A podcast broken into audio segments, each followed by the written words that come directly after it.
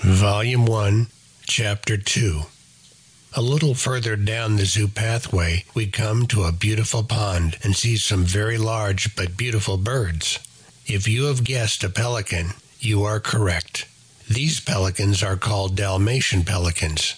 They range in the wild from Central Europe to as far east as China. Their highest concentration is in Greece. They live in swamps and shallow lakes. They are big fellas. Their wingspan is 9 to 11.5 feet and they weigh 20 to 33 pounds. They are basically silent and only start squawking during mating season. They eat mostly fish, but they have been known to eat small birds as well. The females like to build their nest for the babies. The males bring them all the building materials, mostly twigs, grass, and algae.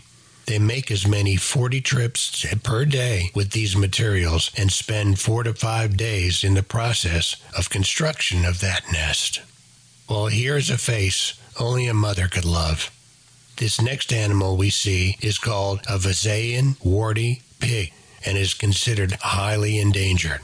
That is because it is only found on two islands in the Philippines, south of the Asian continent. Its habitat in the rainforest is being cut down at an alarming rate for various human uses. It grows to 75 to 80 pounds and eats mainly roots, tubers, fruits, and cultivated crops. That's cultivated crops, as in human farm crops, which puts them at odds with nearby farmers.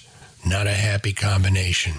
It is found in only a few zoos in the U.S., Phoenix being one, and in eight zoos in Europe